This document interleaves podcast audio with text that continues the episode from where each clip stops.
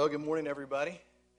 Good to see you guys. So glad you're here today. Uh, you know, we have been in this series called Stranger Things, and uh, I told you a couple weeks ago that that's not really my TV uh, watching. I, I, really have never even seen Stranger Things, but uh, but what I did do is do a little research, and uh, we learned that it's about a, a little town in Hawkins, Indiana, and how the science lab there inadvertently, accidentally found a portal into an alternate universe called the Upside Down. Now, based on that concept and that idea, we, we kind of thought, boy, this really is fitting for where we are today because we are in today what's called a post Christian culture. And that means that those of you who are Christ followers, that you have this idea all the time that, that something strange is happening today you know, I grew up in a time where it was very normal for kids to not even have sporting events on Sunday morning or on Wednesday because the communities believed, hey, we're going to have church, and so we're not even going to compete against that. Well, we are well, well, well beyond that today, aren't we? And, and it's a very, very different culture.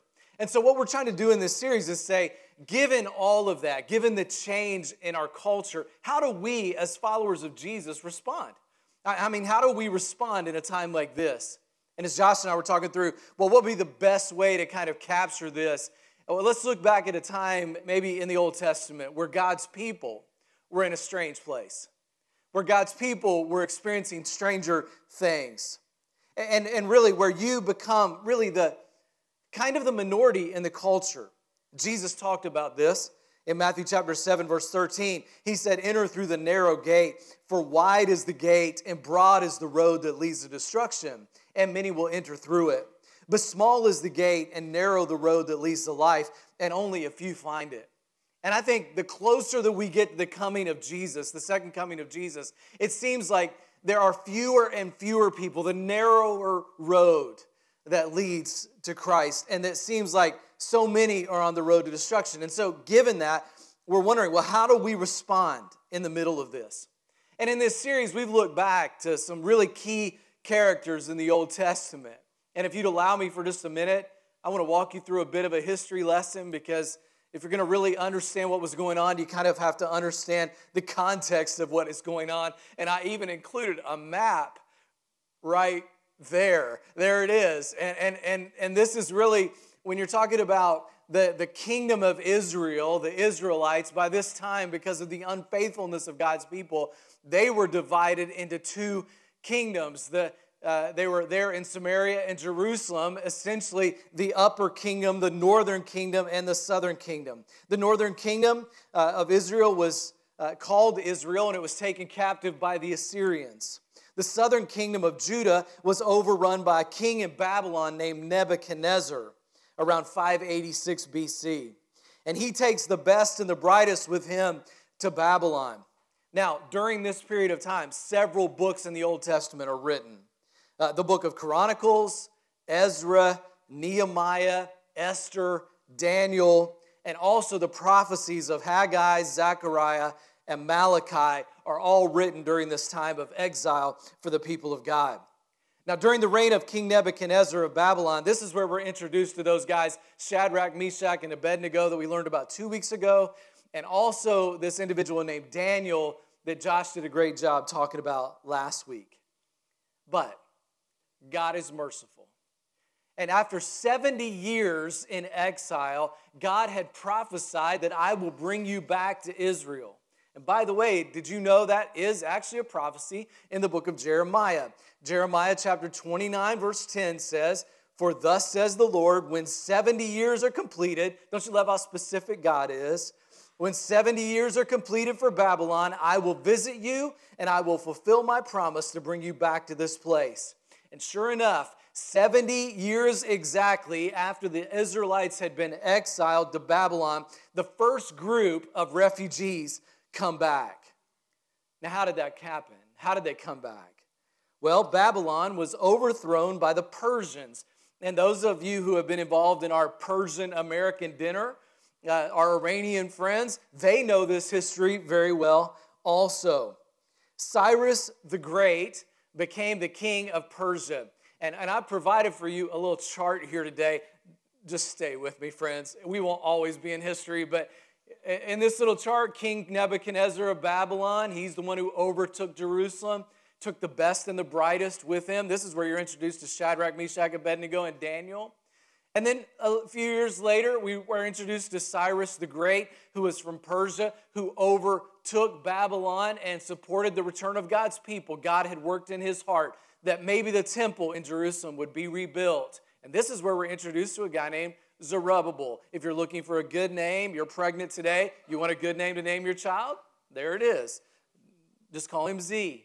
And then there's Darius. And Darius is another king in uh, in, in Persia, and he also supported the rebuilding of the temple, which we're going to see in a little while. And they're going to be introduced to a king named Xerxes, and he was influenced by Esther to save the Jews. And that happened in the middle of this. And after that, we're introduced to Artaxerxes, and he supported both Ezra and Nehemiah returning to Jerusalem. So these characters on the right, except for Zerubbabel, poor Zerubbabel, we even left him out. But uh, on the right, this is our series. And this gives you the history of what is happening at this time in the life of the Israelites.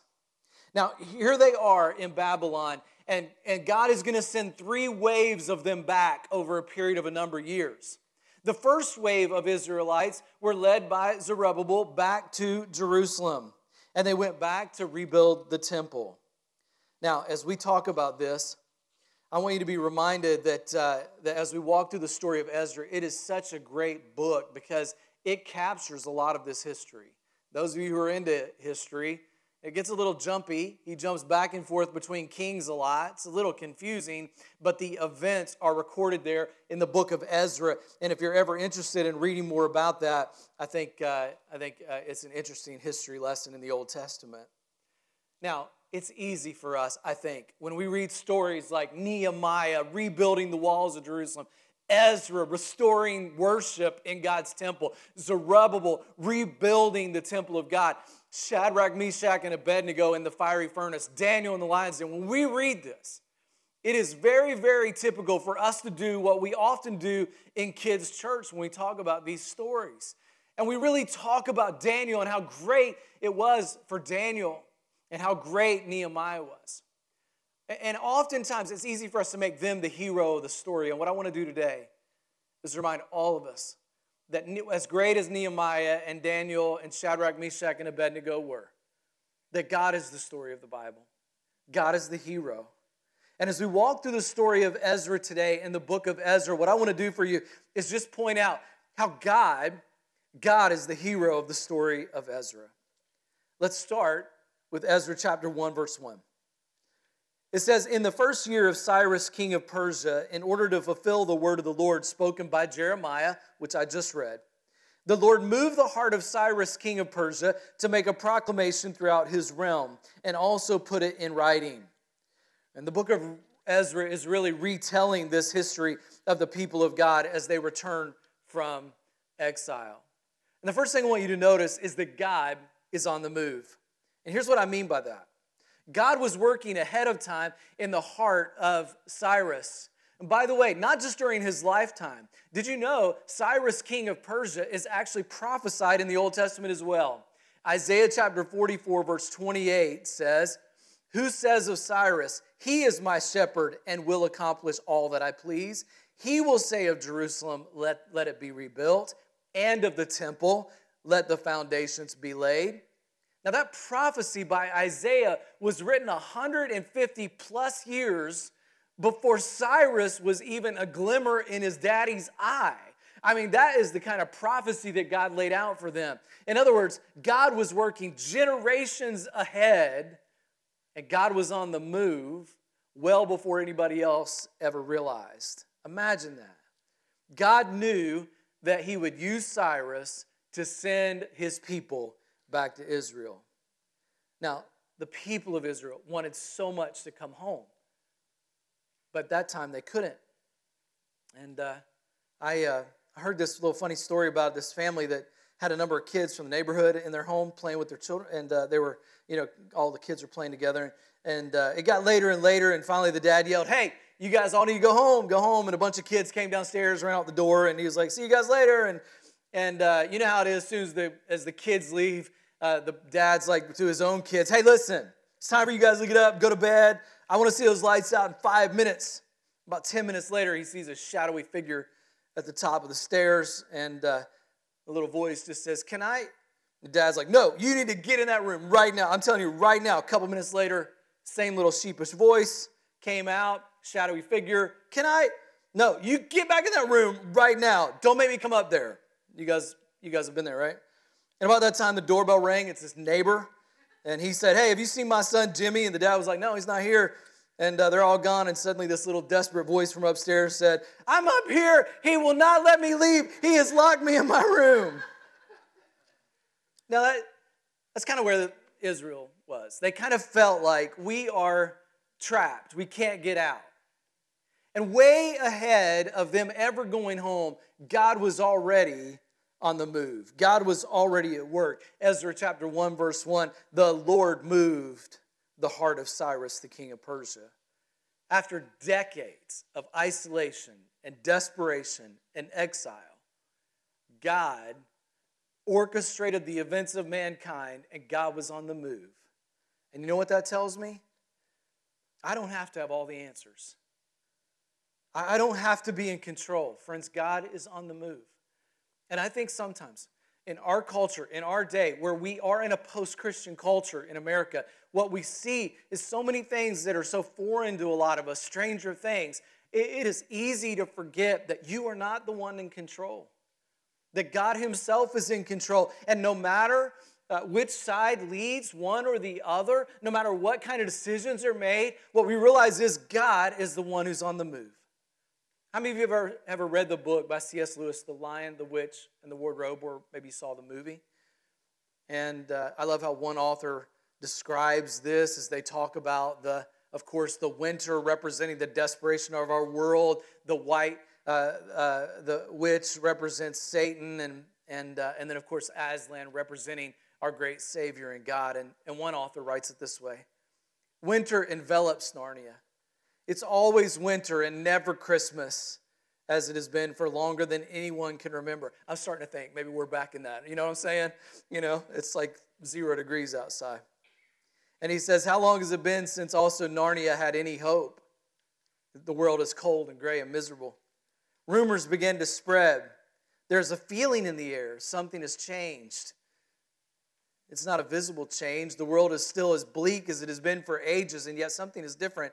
Hearts quicken, souls stir. A presence that has been absent for so long is back. Hope rebuilds. It's a faint hope, a hope on a, de- on a desperate longing, a hope that is fragile and yet a risk of blowing away in an icy wind of an accursed winter. And yet the good animals and the creatures of Narnia can feel it and they know that Aslan is on the move. The character in C.S. Lewis's story that represents our great God and Savior is moving in the midst of the winter. And friends, what I want to tell you is don't you ever forget that God is the, on the move. You may feel like giving up, but God is on the move. You may feel like nobody understands your pain, but God is still on the move. You may feel like you are forgotten and nobody notices, but God is on the move. You may feel that our culture is lost, our politicians are corrupt, our future looks dim. But, church, don't you ever forget that God is on the move, He is working ahead of us. We have to be reminded today that no matter what happens that surrounds us in this world, we have to be reminded that our God is still in control and that He is working ahead of us in ways that we would never even know or possibly even imagine. And so the first group of refugees go back to Jerusalem and under Zerubbabel, they start to rebuild the temple. They rebuild the altar.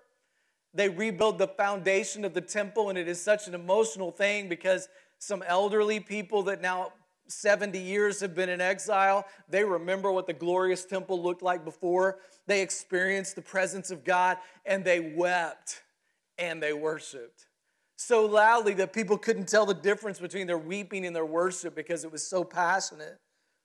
And yet, this little group of individuals, some enemies of the people of God, started to get in among the people and started to kind of uh, discourage them and create falsehoods and gossip about them.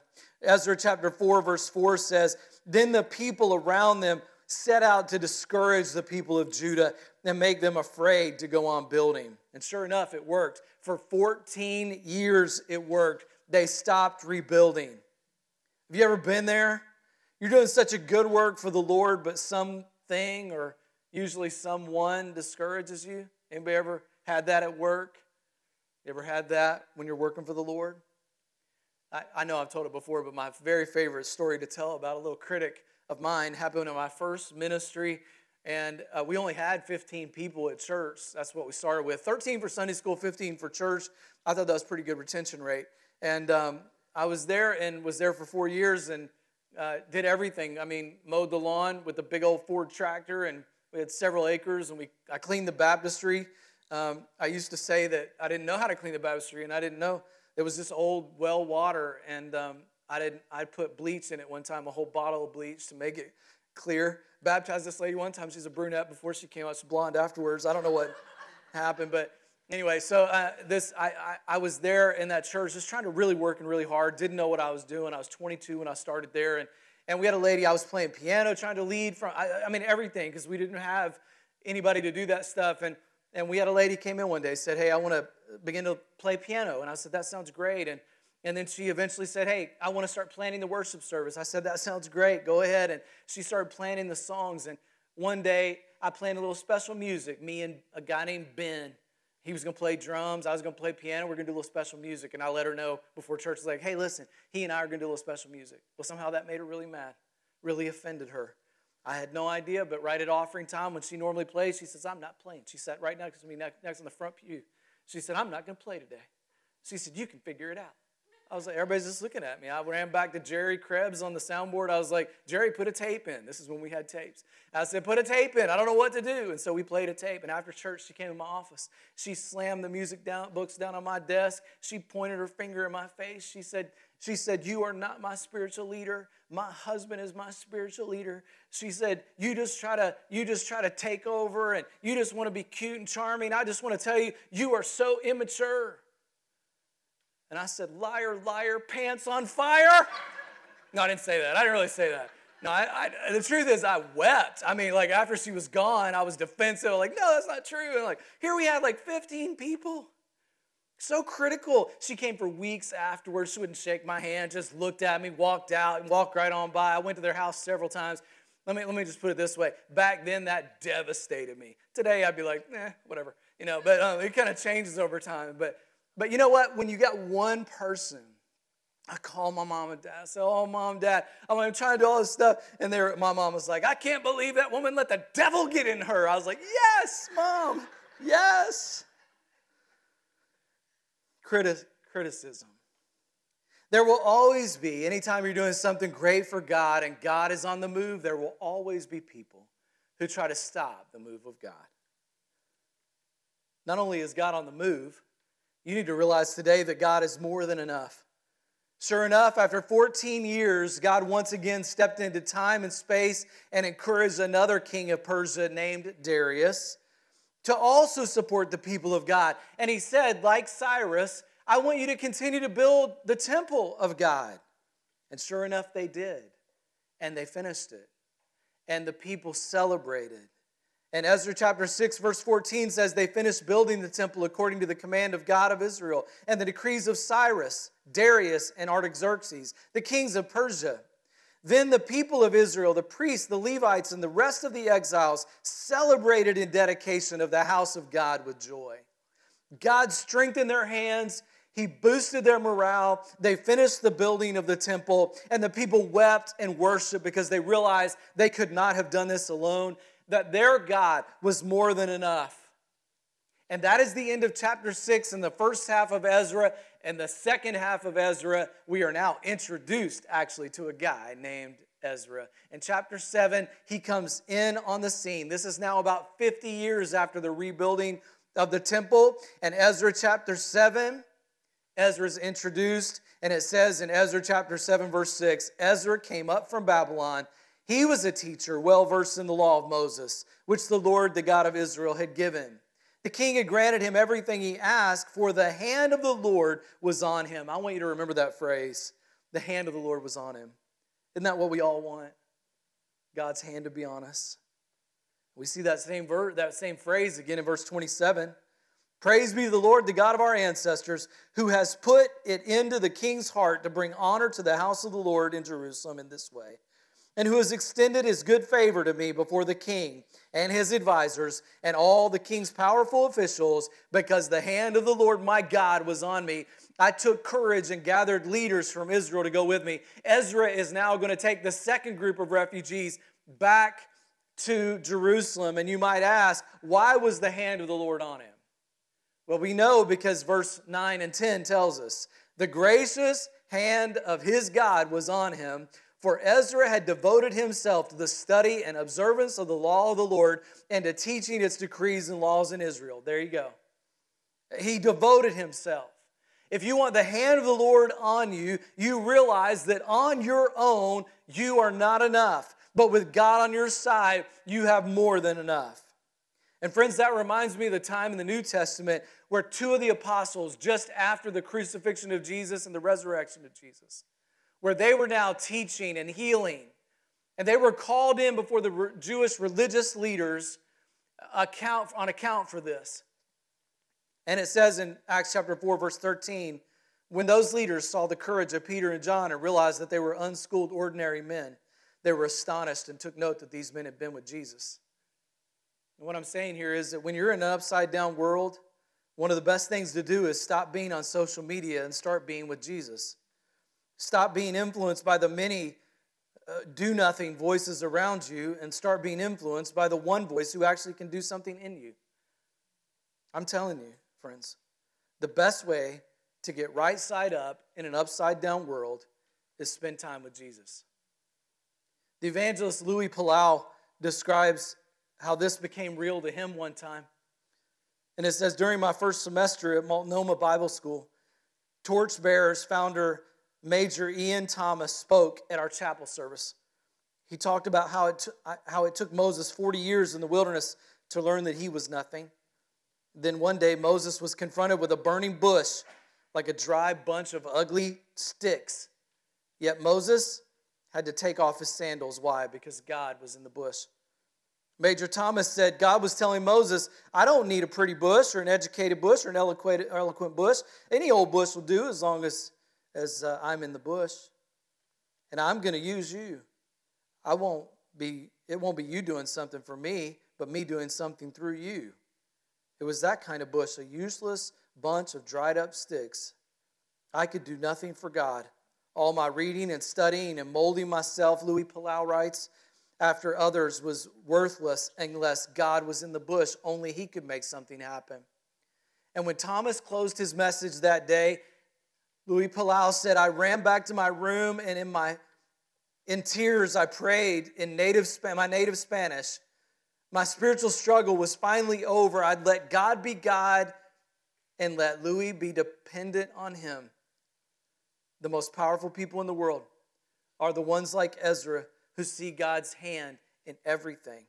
They've come to understand that the gospel, which God has provided for us, that yes, we're going to do our small part in working with God, but we're going to rely on Him. We're going to be dependent on Him. We're going to realize that not only is God on the move, but God is more than enough. And so Ezra then, as he returns back to Jerusalem, he goes with a lot of enthusiasm. And by the way, he's leading like 5,000 people back. He gets back, but he realizes the people that were there before him, the people who had gone back in the first wave with Zerubbabel, they had become, again, a little bit against God. They had done things that God was not pleased with again. And Ezra chapter 9, verse 2 tells us they have taken some of their daughters and as wives for themselves and their sons and have mingled the holy race with people around them. And the leaders and officials have led the, this way in this unfaithfulness. And when I heard this, I tore my tunic and cloak, pulled hair from my head and beard, and sat down appalled. Then everyone trembled at the words of God of Israel gathered around me because of this unfaithfulness of the exiles. And I sat there appalled until the evening sacrifice. Then at the evening sacrifice, I rose from my self abasement with my tunic and cloak torn, I fell on my knees with my hands spread out to the Lord my God and prayed, I am too ashamed and disgraced, my God, to lift up my face to you because our sins are higher than our heads and our guilt has reached up to the heavens. That's how, that's how appalled Ezra was about the grievous sins. But notice he didn't just say them, he included himself in the people of God. The very thing that got them exiled in the first place, the people have gone right back to. They were intermarrying with individuals who did not believe in God, who wanted them to worship false gods. And that was the very thing that got them in trouble in the first place. And so Ezra just prays before God God, forgive our sin. We can't do this on our own. And that reminds me once again that God is merciful. And that, that's the last thing about God from this story that I want you to notice today, and that is that God's merciful no matter how far his people had gone, no matter how unfaithful they were to him. Walk through the pages of the Old Testament, you're going to see it again and again and again. Israel was unfaithful to God, but God was faithful to his promise. Ezra chapter 10, verse 1.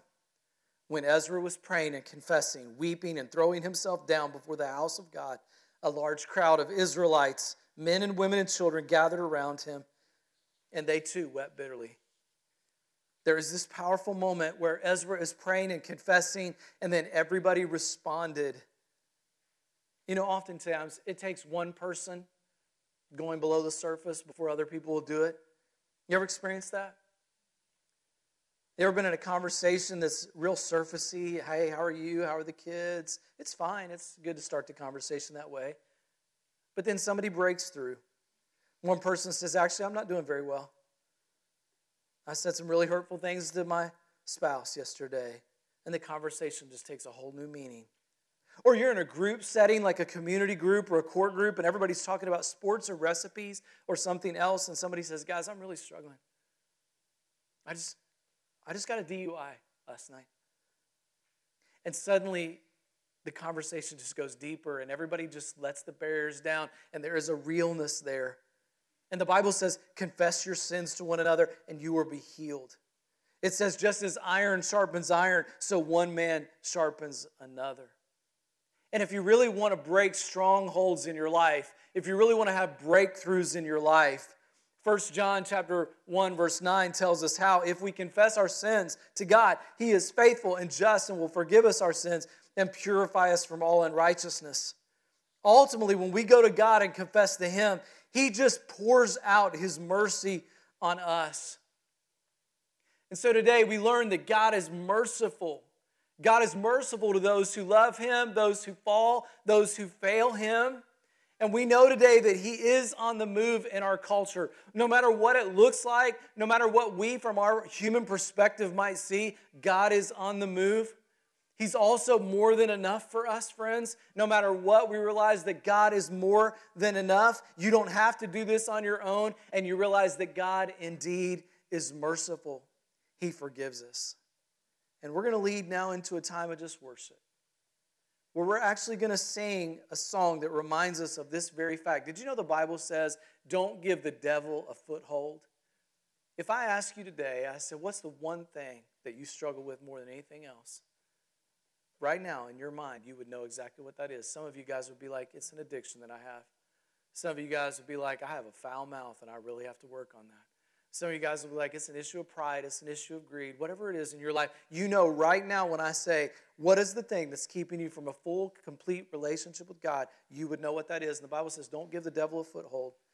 And the best way to experience break, breakthrough, the best way to experience breaking down a stronghold or a foothold is through confession to one another and confession to the Lord.